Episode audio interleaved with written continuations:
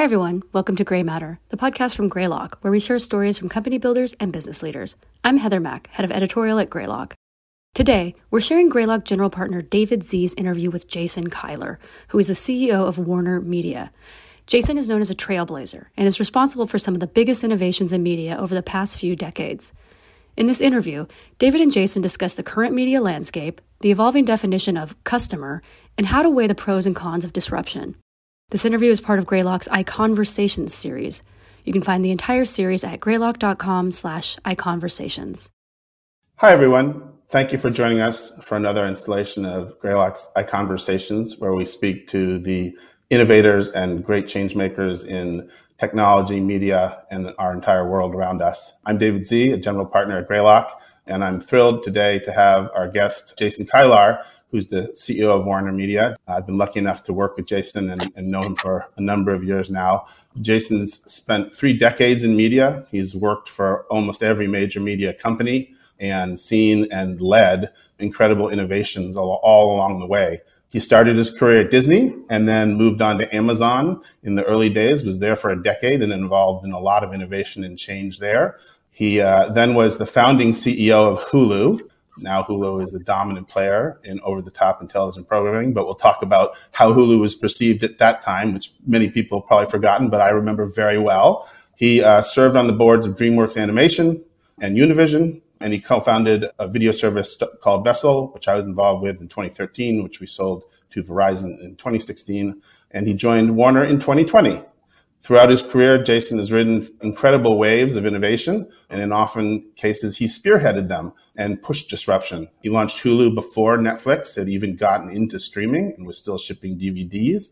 And also at Hulu, he was the first company to start original programming. Now, of course, has become the center of many of the services, products, and really the future. Jason's also involved in many of the product and business innovations that happened during uh, his time at Amazon. He's listed as the inventor on nine patents related to digital media and digital advertising. Philanthropically, where Jason also spends a good amount of his time on some very important things. Uh, he serves on the board of management leadership for tomorrow. He's been there for over a decade. We both share John Rice as a good friend and, and incredible supporters of the amazing work that's done there. And he also serves on the board of uh, Habitat for Humanity International. Jason has continued to trailblaze in his current role. In 2020, in the midst of the mayhem and the terror of the pandemic that threw all businesses and everyone's lives into all kinds of disarray, he took the incredible, brave, and innovative move to break the mold and make Wonder Woman 1984 available um, same day and date, both in the theaters and at home when we were all stuck at home and theaters were barely open. A month later, announced that the entire slate for 2021 uh, would be released that way. And it marked a major milestone for the industry that had been talked about and rumored and considered for decades, but no one had had the bravery or the moment in time to take that move. And Jason really spearheaded that. It sort of reflects Jason's, uh, what I've seen, which is Jason's constant thirst for innovation, his willingness to make bold moves and take great risks when he knows it's the right thing to do, even if it's not always the most popular thing to do. And it comes from what I've seen over his career and working with him, which is an obsession about what's right for the customer in the long run and where the puck is going, not where the puck is today. And when Jason talks about the customer, he talks about that in the broadest sense. The customer as the user, the customer as creator, as artist, the customer as distributor, the customer as exhibitor, and also the end consumers, of course. Today, we're going to talk about the relationship between media organizations and all those customer constituencies, and also how it's fueled um, the various shifts in the industry. We'll also explore how media has been influenced by our increasingly on demand world and how the industry overlaps with other businesses like technology and transportation. And lastly, we'll hear some of Jason's predictions for what's next. And with that uh, rather long, lengthy introduction to a, a, rather lengthy career, an important career, I welcome Jason Kilar to iConversations. Jason, thank you so much for being here. Happy to be here, David. It's great to see you. And, and like you, I've seen a lot of changes in consumer facing uh, industries over the course of my career, uh, mostly from the technology side toward the media side. You've gone both directions. And much of it starts from changes in consumer behavior and expectations. But then there also are major events like we've seen over the last uh, two years here, the last year and a half, um, which have profound impacts on media, technology, and the on demand economy. So let's start there and then we can work our way back into some really interesting parts in your career and how we got to where you are today. First, let's hear your overview of the assessment of sort of where is the media industry today in your mind? You know, I think that it, you know, as you said in your opening comments, David, I think it's in a in a position of change or a period of change. And you referred to the pandemic, and and you're right in saying that it really upended every industry. Uh, I can't think of an industry that it hasn't upended, and there's no doubt that it absolutely has changed the storytelling industry, uh, which is the one that that we're in at Warner Media. Now, and, and obviously, a lot's been written about it um, in terms of well, what does it mean for exhibition and theatrical uh, attendance? What does it mean for streaming? What does it mean for production? Um, and the short answer is it means a lot for all three of those things, plus a lot of other things that we do, like video games and whatnot. And so, I'd say that um, in terms of where it's at right now, you know, my opinion is that you know, with the proliferation of screens and having access be as easy as it ever has been in the history of media, that's a good thing for a storytelling company because it means that if you lean into those screens, you can be far more accessed than you were before. And so, and not only that, you're able to do it in a way where you can have a direct relationship with the customer. So, those are probably two things, David, that I would just sort of tee up because I know that this conversation will probably go a lot of different ways and I'll follow your lead. But I'd say the proliferation of screens and the ability for the first time in this 98 year you know kind of history of this proud company of warner media we have the opportunity to go directly to consumers which historically we haven't had that opportunity so so those are two things i'm particularly excited about yeah, those are amazing shifts, and you know, I think back in the early days when you know you would uh, pay for movies uh, mostly on demand at a, at a, hotel, and there was a question of whether you would ever be able to do anything like that at home. And you know, the early interactive television trials of Time Warner and others in Orlando, and and to where we are today is, is almost mind blowing. And and to have you have been there from the beginning and through it in different ways is, is really kind of a wonderful opportunity for us to talk about that arc of change. So why don't we step back now and, you know, shifts have been taking place due to a whole bunch of different factors, including what media consumers want, how they want to pay for it or who's paying for it. But they really happen when people like you and your teams make decisions to lean into them. And I'm more curious about that process. I think it would be helpful to hear about your experience at the different places you worked at, and how they shaped your outlook and decisions that you make today. So why don't we go back and stay all the way back to Disney? It's interesting because obviously you've been so entrepreneurial during your career, and yet you started at what at the time and what still is one of the largest and long-standing incumbents. Talk a little bit about that decision um, and and what you learned there um, and took away that may have um, contributed to sort of uh, you know what we see and how you think about the world today. Absolutely, uh, and so and I promise I'll answer the question about Disney, but I have to mention, David, that you're one of the few people on the planet that I could have a conversation with, and you actually know about the on-demand trial in Orlando that Time Warner did way back when. So, so kudos to you. You're literally one of probably five people that can speak about that. So that's that's well, fantastic. well, we know even more while we're on it. We'll touch one step is that they simulated the thing by having people on roller skates with VCRs putting the VCR tapes into it. It wasn't actually on demand. It was people running around using VCR tapes and pumping them in people's homes to simulate it. So that just tells you another level of like the how far we've come. It's amazing. It's amazing. I love that roller skate story. So, in terms of your question about Disney, you know, I was a kid growing up in Pittsburgh that couldn't have been further away from storytelling and technology, yet I adored both. And so, to your question as to why I was very fortunate and lucky to work at Disney as my first real job, well, it was because I wanted to learn from the best. Um, and when I was a kid, you know, Disney very much set the standard in terms of theme parks and storytelling and all the things that were going on there. And it was very much a founder led company um, for a lot of its history by Walt specifically. So I was just fascinated about that as a kid. And I tried to do everything I possibly could to learn in Pittsburgh about this entrepreneur. And so I bought every book I could find, I read every article I could find. And then I just tried my best to get an internship at the company. And thankfully, after a lot of letter writing and doing some crazy things to get their attention, I was able to get an internship. And that led to my first real job to where I could learn, you know, kind of from this company and, and, and this, you know, kind of, you know, entrepreneur that had long since passed uh, to try and basically get a foundation for my career. So that's the reason why I went to Disney way back when. Yeah, and it is true. People think about Disney as a huge, massive incumbent, and it's only grown dramatically under Iger's leadership, incredibly, with adding the Marvel franchises and all the other franchises. But it really was the innovator in the early days. It was the change agent. It was the creative driver. Um, And even in Eisner's time, you know, sorry, in Iger's time, Eisner's time before that, I mean, he, he had an incredible amount of talent that was brought in and worked together. And, and, and there was a lot of innovation and strategy work that was doing around the changes in the industry. So it's funny, it is an incumbent, but it is a place where you learn the foundations. And it's also a place that always had to innovate. You know, it's like you don't survive for as long as they do by just being staid and not making change and taking risks. So I think that's exactly right. And it's, it probably provides a great foundation for understanding the future uh, by looking at the past. Now let's go to the future. So you made a shift in, in 1997 and you jumped to Amazon, which is a dramatic difference. You went from a big incumbent that had, you know was an innovator but dominated its industry by the time you were there to a tiny company and and left actually you know media and entertainment such as it was and at that time tiny company that was basically selling used books online when the internet was just getting started. Talk about your time there. I mean, the the culture, um, what you learned from that. Um, I know you did a number of launches and how much the company changed during that time. What did you learn, and, and what caused you to decide to go from Disney over to Amazon first of all, and then what what was the experience there?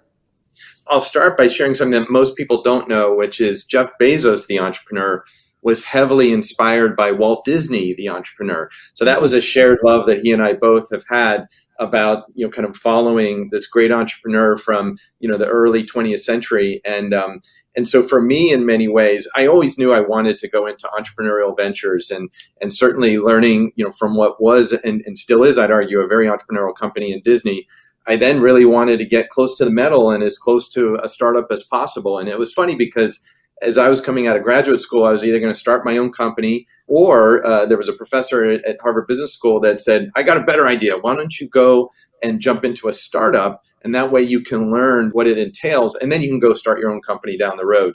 So, long story short, he said, I know you love media and I know you love technology, there's this book selling company out in Seattle, and I'm writing a case study on them. And at the time, there was only 17 team members when this professor was writing the case study. It had grown in the in the months afterwards, but but there were 17 people.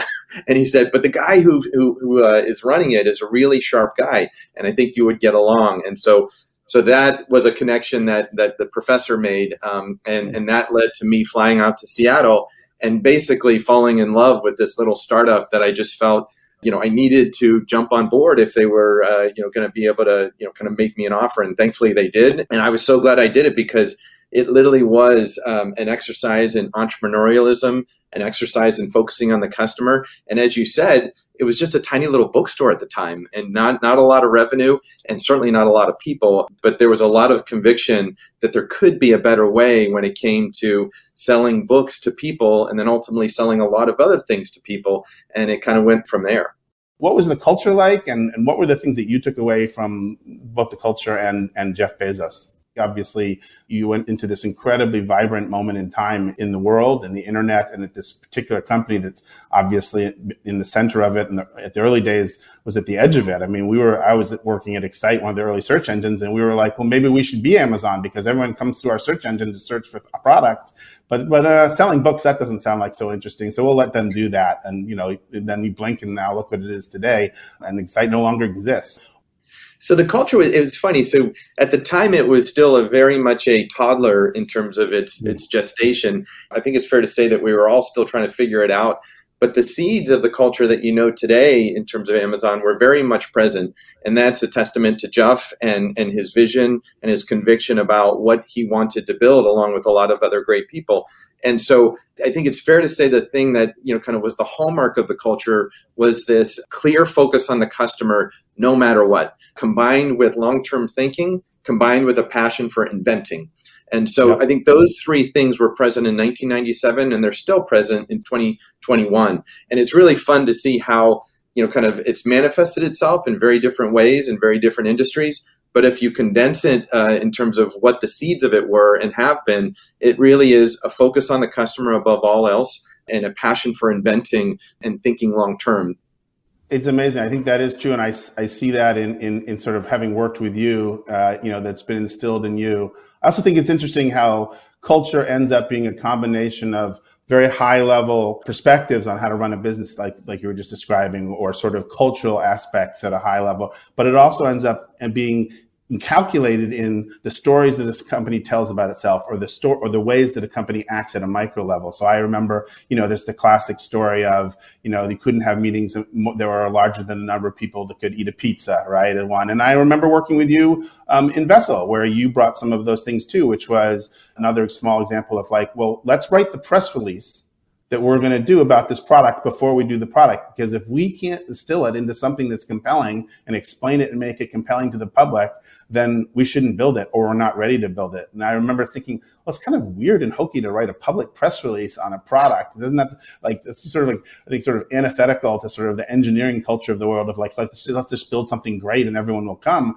but it's an incredibly powerful way and it distills a sense of like we're building for the customer and if we can't explain that then we've got a problem and let's think about why we're building it or whether we're building it right so i remember i even learned things from you about that culture or the memo talk about the memo that starts a meeting yeah so the memo is is basically it used to be and it still is for most companies the powerpoint deck is sort of the main tool and, uh, and powerpoint the tyranny of PowerPoint. And there were many things that weren't good about it that we kind of figured out over the years, which was a it was it was very dependent on the quality of the presentation, meaning the presenter. So if they were dynamic and charismatic, they could win over the room. But it might not be for the right reasons. It might be because right. they're just a really good salesperson, as opposed right. to SVCs never fall victim to that problem with our entrepreneurs. Never, never.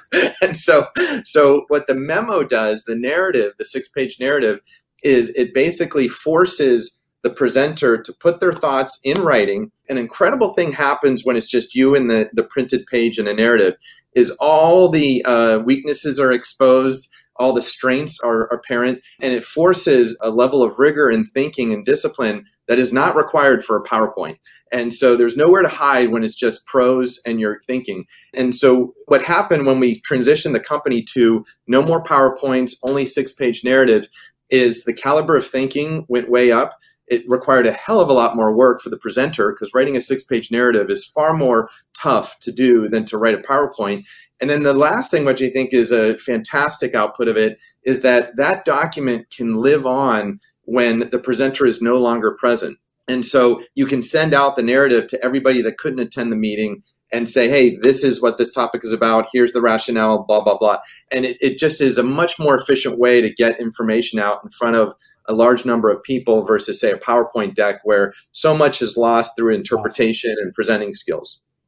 Yeah, it's amazing to see, and you and you think about how Google is famous for writing down everything. You know, I'm I'm, I'm involved with a company called Nextdoor, and they picked up things from having worked at Square, where Sarah Friar was the CFO, where their decks have this amazing narratives behind it. They have these written narratives that are 600 pages long. I mean, they're getting massively long, but they force the rigor and they become the, the, they're shared with the entire company. So it unifies everyone around it and they become a history that's really important. I remember coming to the, some of the first board meetings with you and you'd hand out these papers and you'd say, okay, we're going to spend the next 10 minutes quietly reading. And I was like, what? that seems like a weird use of time for us, but it's really powerful in the ways you say. And it also means that coming out of it, it forces the board member to engage and get on, on the same page. And it also causes everyone to be focused. So when you start the meeting, everyone knows the whole arc. So you don't have that weird thing where the people in the room who are getting it for the first time are like waiting for the punchline or jumping ahead or trying to figure it out. Like everyone hits the ground running in the same way in this intense way. So I was always really pressed and uh, noticed that you took those things away and, and, and thought about those. How did Jason think through early Amazon marketplace and prime strategy when there were no e-commerce playbooks written? marketplaces that are successful are incredibly valuable. And not surprisingly, a lot of entrepreneurs want to create marketplaces because if you can do it, it can be worth a lot, a lot of enterprise value. And so, but what we learned at Amazon uh, is that it's one thing to say you want a marketplace, and then the other is if you have a right to actually build a winning marketplace. And I'll give you two tales of this. The first, which was a failure for us, is when we looked at eBay and saw a company that was growing like a weed through their auction business and was adding a lot of selection that Amazon didn't have at the time. And we always knew that we wanted to have Earth selection. So we were looking at eBay and like, wow, that looks pretty good. They're able to add all this selection overnight. So we, of course, did the kind of thing that was ultimately a mistake, which was go and create a Me Too product, which was an auction site called zShops and then a general auction marketplace. And it failed, and it failed big time. Um, and the reason why it failed is that we didn't have anything really to offer the suppliers of that marketplace. So they gave us sort of uh, the benefit of the doubt for a couple of months, but then they were like, I'm not getting enough business here. I'm going to go back to eBay. Whereas what changed the sort of the kind of the thinking for us was we took a deep breath and basically said, okay, what can we do here? Well, it turned out what we could do is we could actually provide something that would be of interest to book buyers, which is how we got into the used book business. Because Amazon got started as a new book retailer and thankfully, we had a lot of success with that. So a lot of people that were interested in books came to Amazon. So the big insight for the birth of Amazon's marketplace was don't get distracted by what eBay is doing. Instead, ask yourself, what can you do for suppliers mm-hmm. that you uniquely have a strength in? And what we had a strength in was book buyers. And so we then said, well, wait a minute, why don't we welcome people who have used books? And they can actually put those used books in front of interested book buyers. So that was the kind of the connection, the insight that led to a successful marketplace. Now it was a tiny marketplace at the start, which was new books and used books, um, but but it then expanded very aggressively into music and video and kitchen products and consumer electronics, and so it was a much longer road, and it took decades but it was the right road for us because we failed miserably with a general auction approach and strategy, which was just trying to be eBay, which we were never going to be successful at. Yeah, did you see? It also relates back again to this idea of being consumer obsessed, but also understanding the interplay between what the consumer wants and what they give you permission or what you have permission to do, and, or and, and what you're able to do, right? What your skills allow you to do versus trying to be someone else that you're not. So that's a great response. Um, Let's talk a little bit about Hulu. That was a big move going from Amazon, you know, just the way going from Disney to Amazon was a kind of crazy move. Going from Amazon, which was now on a run. I mean, you went from a place that was selling books to a place that's hugely successful, and you said, okay, I'm leaving there and I'm going to go do this thing where we're going to pull together all these studios that like are notoriously hard to work with separately, if not together. And we're going to try to create this service that's over the top that no one believes in. I remember there was like a death watch for Hulu. There were articles that were mocking the concept, saying it would never work. I remember, you know, again, we've all been through this, the classic pain of naming the naming thing. People would, would mock the name, right? It's just sort of like, you know, people mocked eBay when it first came for its name. And so these things now, we think of these as like, what a great name that was. And at the time, I remember people were giving you a huge hard time about the name even. So like, talk about why you decided to take that risk, take on what is, you know, a lot of people thought was like an impossible task and sort of how you went about doing that there's this great saying that you know, David, very well, which is value is created at the intersection of non consensus but right. And that was a moment where I felt very, very strongly about something. And it was certainly a non consensus view, which is I thought that if you could aggregate premium television and movies and be able to bring it directly to consumers over the internet, whenever they wanted, wherever they wanted. And keep in mind, in in uh, 2007, this was a very very odd kind of you know point of view to have. I thought that uh, could make for an incredibly valuable customer experience, which in turn could create a lot of value for artists and creators and, and distributors and, and, owners of intellectual property. And so, not many other people thought that at the time. And so, it was very much non consensus. And as you said, most people who uh, were very, very wise uh, about the industry at the time thought it was a stupid idea and that it was, of course, going to fail. But yet, I kind of go back to that kid in Pittsburgh that I was talking about earlier, where I used to get off the school bus every afternoon and race home to watch my favorite show at the time, Speed Racer. And I would always get home at like 307. And so I'd always miss the first seven minutes of that dang show. And that was very uh, frustrating for me. And so, you know, believe it or not, my conviction for why I thought Hulu was ultimately going to resonate was going back to the frustration I had for so much of my life where I couldn't watch my favorite television shows when I wanted to, that really was a great unsolved problem. At least it was in my life. And I thought that other people probably had that same frustration. So, so that began a, a crazy adventure, which, as you said, led to putting a bunch of names on a whiteboard and circling Hulu, and then hiring an unbelievable team to go out and try and prove people wrong. And, and now it's sitting on it looks like a fifty billion dollar valuation, and um, I'm very very proud of everything that's happened over the years with regards to Hulu.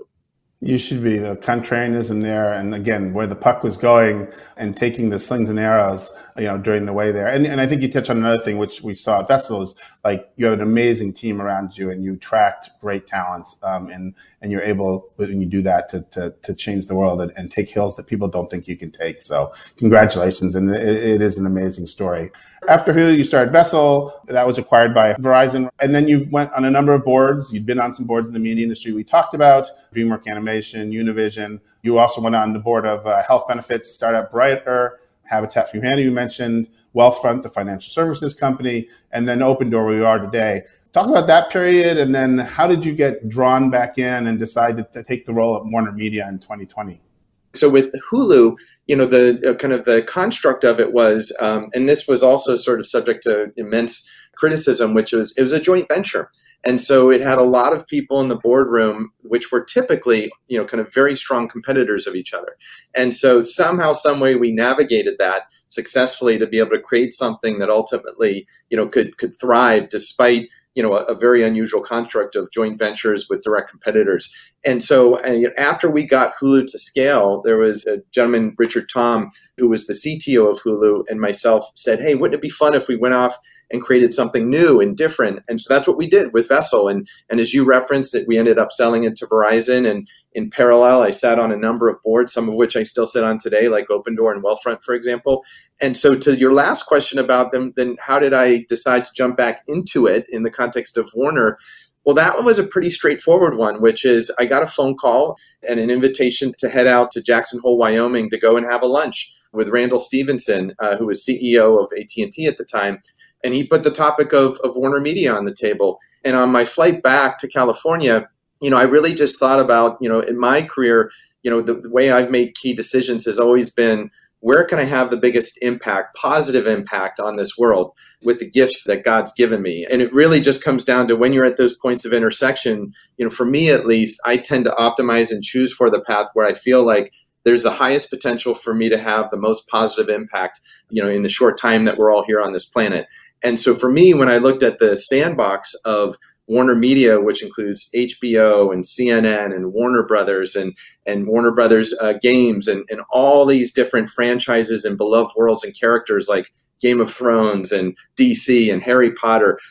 For me, it wasn't a hard decision. It was, I felt very strongly that I think there's a, the highest potential to make positive impact on the world by going in that direction. And so that's why I'm here. Uh, and, and, and, that first uh, lunch uh, ended up being quite consequential in terms of my life. So it's been amazing. I mean, in a short time, you you walked into Warner, and the pandemic hit. You inherited an HBO Max product that was like you know three quarters of the way out. Um, you know, there's a bunch of stuff that was already in process.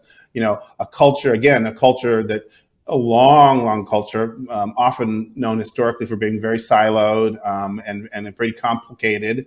Talk about like how you approached entering into that and how you you know the pandemic hit and that how you adapted to that change and and, and decided to make some of the really brave decisions that you made. Probably the best kind of analogy I could make, David, is that um, for a company that has a 98 year history and has about 30,000 full time team members and probably another 30,000 that are working on television shows and motion pictures, it's more like a big ocean liner as opposed to a tiny little speedboat. And what I mean by that is when it gets ahead of steam, boy, is it powerful. And it literally is one of the most impressive things to see happen. But if you're looking to, to make change in terms of direction, you you have to be thoughtful and very self-aware about what it's going to take to turn that big ocean-going vessel. So I've always tried to kind of keep that in mind as you know I've been thinking about the things that I think were very and are very important for the future of Warner Media for the next five decades. And so the mission of Warner Media, which is very simply to move the world through story. So I could not be a bigger believer in that. It means a great deal to me and I would go to the ends of the world for that mission. And everybody else here feels the same way. So so with that as the foundation, if you go back to when I first jumped into the role, you know, there were a number of things that I thought were very important for us to to accelerate, which is to lean into the consumer by going direct to consumer and going global. And so that was sort of something in my first several weeks that as I got to know people and I got to kind of, you know, understand, you know, you know, the things that were going on, I just felt that having a bit more urgency around going direct to consumer and going global was very much in order. And so I made some changes in terms of the organization, which uh, I couldn't be happier about. And the team is excelling incredibly well with this new structure. We just launched uh, in 39 countries just a couple of months ago throughout Latin America. We're going to be launching in another fair bit of countries, I should say, over in Europe in the balance of this year, and then a whole much more coming in 2022. And the elevation of HBO Max you know, leaning into direct to consumer with CNN with a new service that we're working on called CNN Plus, and then also the elevation of games and interactivity, which I think is going to be absolutely a hallmark of Warner Media for the next five decades. These are the things that um, we've been working really, really hard on. In addition to these amazing large core businesses that, of course, we're very well known for across television channels and theatrical exhibi- exhibition and a host of other things. So I'll pause there because I have a feeling you have a follow up question. It relates actually to the thread of um, being consumer focused in all the stops, you know, learning at Disney, seeing it and living it and acting it in Amazon and then Hulu, et cetera, and all the way through uh, Warner Brothers. How do you think about the trade offs when the different customer constituencies are potentially at odds. So, for example, you know, a classic one in you know in the internet would be the trade-off between a consumer's user experience and the advertiser's demand for what they want. Obviously, in, in the present world, in the, in Hollywood, uh, a place like Warner or any of the players, there's incredible pushbacks and side pushbacks between the cable customer, the distributor customer, the artist you know, and the end user. Is there any rules of thumbs or, or things that you use to think through when your customer focus ends up with a conflict? It's a great question, David, and I'm smiling just because you know there's a whole lot of nuance, and, and this alone could be a long conversation. But I'll I'll shortchange it by saying that, in my experience at least, if you don't start and end that debate with the customer, meaning the, the, the person that, you know, in the case of, say, um, you know, someone who's buying a ticket to a movie theater, someone who is, is buying a subscription to HBO Max, someone who's turning on the channel to watch CNN. If you don't yeah. start and end the debate with that person, I yeah. think it's a recipe for ultimate failure or ultimate disruption by someone else because if you're not solving for that, you really don't have, I think, a long term viable business because someone else will serve that need and then everything else will fall apart eventually. So so i'd say that you know you're absolutely right to tee up that this is a very very sort of important kind of threading of needles and it's successive needles that you have to thread. But i do believe there's a way to do it and hbo max is a great example of that where we have advertising in a version of hbo max and we thought the right thing to do was to have the least amount of advertising on the market which is about four minutes per hour and the response from consumers is very very positive and the, the advertisers, while they'd love to buy twice as much of it versus what we actually have because we have limited amounts, what we're seeing is much more efficacy in terms of the advertising that they do have a chance to run on HBO Max. And not surprisingly, we're able to charge much higher prices because of that efficacy. So, so I, again, if you start and end the debate with the end customer, you usually end up in a pretty good spot. Thinking back on your career now, as we talk about that, you've always had a good instinct of jumping into the industries right at the moment where the disruption or the change, sometimes that you knew was happening in the case maybe Amazon, the internet, sometimes unexpected pandemic, causes that opportunity to really come to the fore, right? Because I think I agree with you that if you start there and work back, eventually that's going to be the winning answer. Sometimes we've seen, obviously, periods of time in history where systems have fought against that. They eventually lose, and timing matters. But you also happen to have a really good instinct for jumping into industries right when that timing moment happens and having the bravery to make the change that is inevitable by that few and that sort of focus. So congratulations to you. And, and by the way, while we're on it, if you have not followed Jason's Twitter feed, I would all encourage you to. It is such a wonderful examination of all the passion that he feels mm-hmm. for Warner, all the history of Warner. It's like a personal tour guide. The CEO has access to everywhere of the entire organization, whether it's going into the back rooms of the costumes, whether it's the launches internationally and being in the room when they happen. That was a really joyous kind of thing. And you brought it to life by your travels across Europe and across the world for those launches. So thank you for sharing that with us. And everyone, it is definitely my, my version of must see TV today for that. So it's, it's, it really humanizes and brings brings a real sense of the richness and the history and the power of media, but also of Warner in particular. So let's push a little deeper into the ways that media is currently being disrupted. I mean, we are, we talked about you, you know, you have this instinct for jumping into at the moment when the change is happening, and help becoming a change driver. I mean, it is such an extreme amount of change in the last, you know, four or five years. People talked about these things from original programming being done by service providers like Hulu and then Netflix to being the dominant providers of that in some ways or becoming more increasingly the dominant redistributors and providers of it in a weird kind of combination. The sort of Cambrian explosion, if you're a content creator, of demand for your product across all these different services and the related Cambrian explosion of those services. So as a consumer, you know, thinking about, well, do I subscribe to Netflix and Disney Plus and Peacock and Hulu and et cetera, et cetera, et cetera? Should I stay with a cable company or am I a cord cutter? It's such a different world and it's moving so fast. How do you think about where that goes? Can the world support so many services? Is there eventually going to be some sort of consolidation or is there going to have to be some rationalization? Will consumers be willing to, you know, expand? I mean, we did see in the internet people expanded places they used the internet and so the time was able to grow larger than people initially thought because they used it on the bus they used it when they were waiting in their doctor's office etc how do you think about those changes or what's your perspective on that world that we're in right now in this wonderful kind of i would almost say like mid early stages of this change where we see so much foment and change but we don't know where it's going and, and where it'll be any insights yeah, I, for us or thoughts well, I don't know if they're insights, but I, I, will certainly share thoughts, which is that I don't think the current construct is going to be sustainable over the next several decades. Um, and by that, I'm referring to your question about all the different services that you described and, and, and the various players. My belief is that if you were to jump into a time machine and get out a decade from now or 15 years from now, what you're likely to see is a relatively small number of services that have achieved global scale and are able to thrive by confidently and with conviction investing in ambitious storytelling. And by that, I mean scripted, unscripted documentaries, and perhaps sports for some of those players. But I think it's going to be a small list of folks that are ultimately going to get to the other side of that river. I'm biased, of course, but I absolutely believe that Warner Media, given the intellectual property sandbox that we have, the brands that we have, and most importantly, the people that we have, I feel very, very good about our ability to get to the other side of the river and be one of those short list of players that is a must have in terms of if you want to be moved through story. And it's funny, David, that you bring up this whole notion of expanding the time that consumers might have to actually want to be moved through story. You're absolutely right that it has expanded over the last several decades because of the internet and because of the introduction of mobile devices.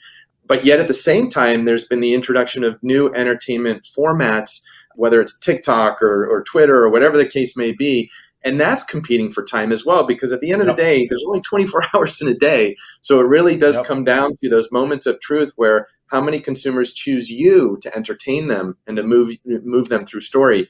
And obviously that's what motivates us each and every day you're obviously been right in the middle of it. I've been an observer and a fan. I had my Racer X poster, so we can go all the way back to, to, to the speed racer part of that and, and, age ourselves again, all the way up through, um, you know, being involved with media, mostly from the technology side. And I think I would agree with you too that like if you look at the history of media, again, there's these moments of change that come on either because it's the right moment or something forces it. People take risks and they're laughed at, excoriated, or whatever. But with the history, with the benefit of time, they were looked back and seen as the innovators and the risk takers and the survivors often because of that, right? I mean, you can look at a Netflix and you can say Reed Hastings was laughed at multiple times or, or criticized multiple times. And if they hadn't done the things they'd done, they wouldn't be where they are today.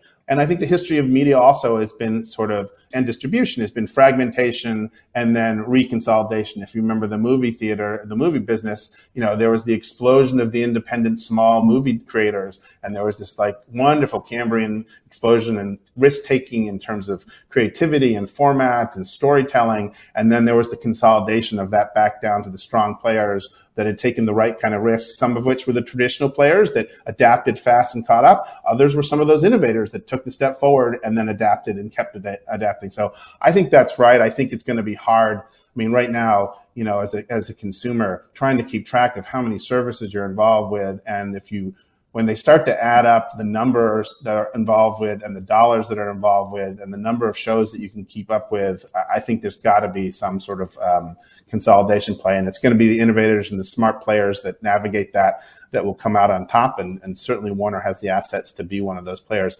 I'd like to push on a little bit harder because I think it's it is such an interesting difference from the past the tiktoks of the world the user generated content you didn't used to have that you know distribution was controlled. The cost of creating content was so high that you really had these barriers that didn't allow this access or this creation talk a little bit about how you know you think about user generated content it's just been incredible to see tiktok we were original investors early investors in musically company that then was bought by ByteDance, TikTok's parents, and Musically was turned into TikTok, and then ByteDance, to their credit, blew it out worldwide. And so it's been an amazing journey for us to watch this little company Musically that we invested in become this dominant thing under ByteDance called TikTok, and go from you know a world where oh you know Facebook was dominant, and then Instagram was dominant, and then Snapchat was dominant, and then woof. TikTok came out of nowhere and exploded. Each time it happened faster than the last time. And the previous yep. formats will go away, but the new format comes in and goes so quickly. How do you think about that in a world when you're playing with both new assets but also traditional assets? And how do you think that plays out, or any ideas, and or how do you think about that? I think probably the most important place to start, David, is by making sure that everyone knows there is no rule written in stone that says the only way that people can be moved through story is through television series and movies. I, I think that's like where you have to start because, and this gets back to your earlier comments about being customer focused. Because if you just take a step back, take a breath, and say, well, wait a minute, is you know what are the different ways that you could move people through story? It turns out that a seven second video that users generate has a tremendous potential to move people through story. So guess what? That's legit. That's fantastic. And and and obviously to TikTok's growth, as you referenced, that's a great, great example of the fact that people are choosing TikTok at certain moments of the day because that's a fun way to kind of get a smile, maybe a tear or something in between in a very, very efficient way. And so I'm a big believer and a fan of TikTok and the other services that you mentioned because it's a great reminder that when you have open distribution or somewhat open distribution, which the internet certainly provides, and you have creativity and the conviction to lean into the future, well, it turns out that a lot of great things can get invented. And so that's the reason when I look at Warner Media and I think about our gaming business and our interactive business and the intellectual property that we're sitting on, I get so excited about the ways that we're able to move through the world through story in new ways, in addition to and alongside motion pictures and documentaries and television series. So you don't want to be uh, so beholden to a format that you can't actually innovate for the customers. So I think that's probably you know a big lesson that uh, I think most people should learn. Yeah, and I think that again plays to your strengths, right? Which is with incumbents, there's always such a knee jerk reaction to see something as a threat, to lock down, to try to stop it, to say we would never do that. But what you just described is like the consumer and the customer are clearly using this. So how do we lean into this? How do we think about this with the assets we have? How are we not threatened by it, but how do we see it as a wonderful opportunity? And you can see that already in ways that you and others are engaging in TikTok, the ones that are leaning in and trying to take advantage of it rather than fighting it to say like this isn't going away. This is what the consumers are saying and what technology is now enabling for them. How do we make this a wonderful thing? How do we make this augment the brands that we're creating, make them much more powerful, make them live in multiple ways, right? I mean, you can see this a little bit in the way that other players have done in terms of taking their franchises and putting them in different ways in different formats. It actually frees you up to take maybe characters that would have died on the shelves or secondary and tertiary characters of a franchise and go and put them in different formats and have them live and thrive in those formats in ways that are kind of magical. So it doesn't surprise me at your answer because I know you that the innovation is something not that you don't fear. It's something that you lean into and, and, and try to figure out. One question, of course, always is, oh my gosh, how are we going to get paid? What are the economics going to happen? Is there are the economics going to fall apart? The classic start point is like, oh my God, money, fear, etc. And then that usually stops people from taking risk. How do you think the economics will play out, or how do you think about the economics in these different channels and, and for Warner? I'll share sort of a very macro statement in terms of how I think about that subject, which is I feel very, very good that in terms of if you're fortunate to be one of the scaled global players, which I think we, we're very fortunate in terms of our current position, I actually think the opportunity from a shareholder perspective is larger than it has ever been in the history of Warner Media. So I wouldn't be surprised if you see a relatively small number of storytelling centric companies that are worth 400, 500 billion dollars each because the internet allows for a scale that heretofore was never possible. And I'm not just talking about streaming business models, which of course will be very, very important to our future, but I'm talking about things like video games and interactivity and NFTs and a whole host of other things that have yet to be invented. And it's going to be those companies that a have excellence in storytelling, which we have a whole heck of a lot of thanks to this great team that is here at the company, combined with a conviction and a courage to lean into the future. And so, so to your comment about business models, you know, I, you know, I'd say that there's probably two ends of the spectrum, which is when it comes to storytelling, which is if you have to pay for the production of content, if your only business model is advertising, my experience is that's not sustainable enough. You really need to have a more diversified business model than just advertising if you're in the business of paying for the production of content. On the other end of the spectrum, if you have user generated content where for the most part you don't have to pay for the production of that content, you might choose to pay the top layer, the top performers in some way, like YouTube does, and, and others, of course, have, have done as well. Ad supported business models can be a fantastic business model. And those are the two extremes. You don't want to be sort of, uh, you know, kind of thinking you're one thing, but you're really another thing. And so when I think about the future of Warner Media, I think you're going to see us largely in the business where we are producing content. We're proudly and with conviction investing in the production of content.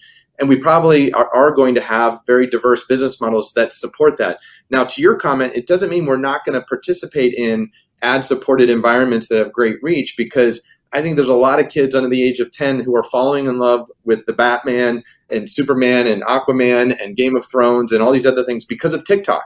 And that's a great entree into those characters and worlds where then they, can get obviously kind of a lot more by going to HBO Max or playing a game that's set in Westeros with interactive and gaming. So that's a long winded answer to your very simple question. So I'll pause there, David. No, that was great. That was that was a great way to sort of wrap up. I think sort of talking about the future and the balance because that is these are some of the tricky things going forward that I know you're grappling with and the whole industry is grappling with and we as outsiders are excited to hear how someone like you and, and, and with your stature and history are thinking about. So thank you very much for for all sharing all of that. Uh, I have one last question. I'll make it two last questions. What are you watching right now that we could watch that is is you find particularly exciting, and what is coming up in your slate that you are particularly excited about to share with us? That we should look out for? So this is dangerous territory, David, because that simple question is going to cause me to feel like I have to point out one child, even though I love all the children. But I will do it just because you and I have worked together for so long, and I, I do want to answer your question. So I'll highlight one that anybody can watch right now, which I think is some of the finest episodic storytelling easily of the past five years, and that's Mare of Easttown. For those that haven't watched oh, it, it's something that came out earlier this year. And I think the layered storytelling, the authentic storytelling, it's just it, it delivers in so many ways. And the last episode, it's a seven episode miniseries. The last episode is probably the best stick the landing moment I've ever seen in terms of the last five years. And so that would be my recommendation for something anybody can watch. For something that people will be able to watch in the next year, I'd say that Game of Thrones House of the Dragon is something that I'm incredibly, incredibly excited about. I just got back from uh, outside of London where I was able to walk the sets of the Red Keep and all these other great uh, kind of settings for Game of Thrones House of the Dragon.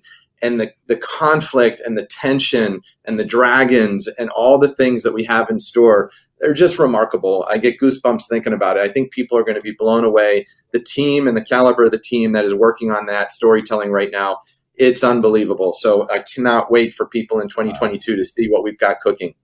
Oh, that's wonderful. That's a cruel tease to tell us that you get to go walk those sets. I'm like so jealous. And and for what it's worth, I'll say a couple things. One, Mare of Easttown, oh, such an amazing, amazing show. Kate Winslet, what an incredible job of taking on and capturing the culture that she is no background in coming from England. And it's incredible storytelling. So I'm so happy you brought that one up. I will also give you some cover here to say if I, I know from your Twitter feed that it is not one love. You love a lot of the programs, um, and, and there's a wonderful set of them Suicide Squad, all the ones Dune coming up, and others. So um, I know your passion for content and great product uh, is not limited to one. So it was a bit of an unfair question. I appreciate you taking it on, but also check out Jason's Twitter feed because there's wonderful teases for some really great programming you can watch today and also programming that's coming up.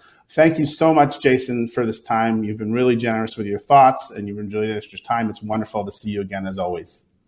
A, thank you. And the other thing I just want to reiterate is that there's very few people on the planet that I can have a conversation like this with where you really have decades of not only experience both on the technology side and the media side, but you also have a passion, a shared passion, you and I clearly, in terms of all of this. And uh, so it's really, really fun that we're able to go so deep so quickly and all of this is not just because you've studied up, but because you've lived it. And so I want to thank you for that because uh, there's very few people that have that level of passion about storytelling and technology and business models, but you clearly have it. And uh, so thank you for taking the time to for the conversation.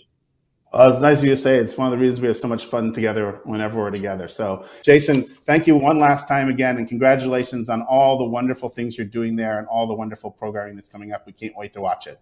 Thanks, David. Take care. That concludes this episode of Greymatter. If you enjoyed this interview and want to hear more like it, please subscribe to Greymatter at SoundCloud, Spotify, or wherever you get your podcasts. You can also find all episodes and other content on our website, greylock.com slash blog, and you can follow us on Twitter at GreylockVC. I'm Heather Mack, and thanks for listening.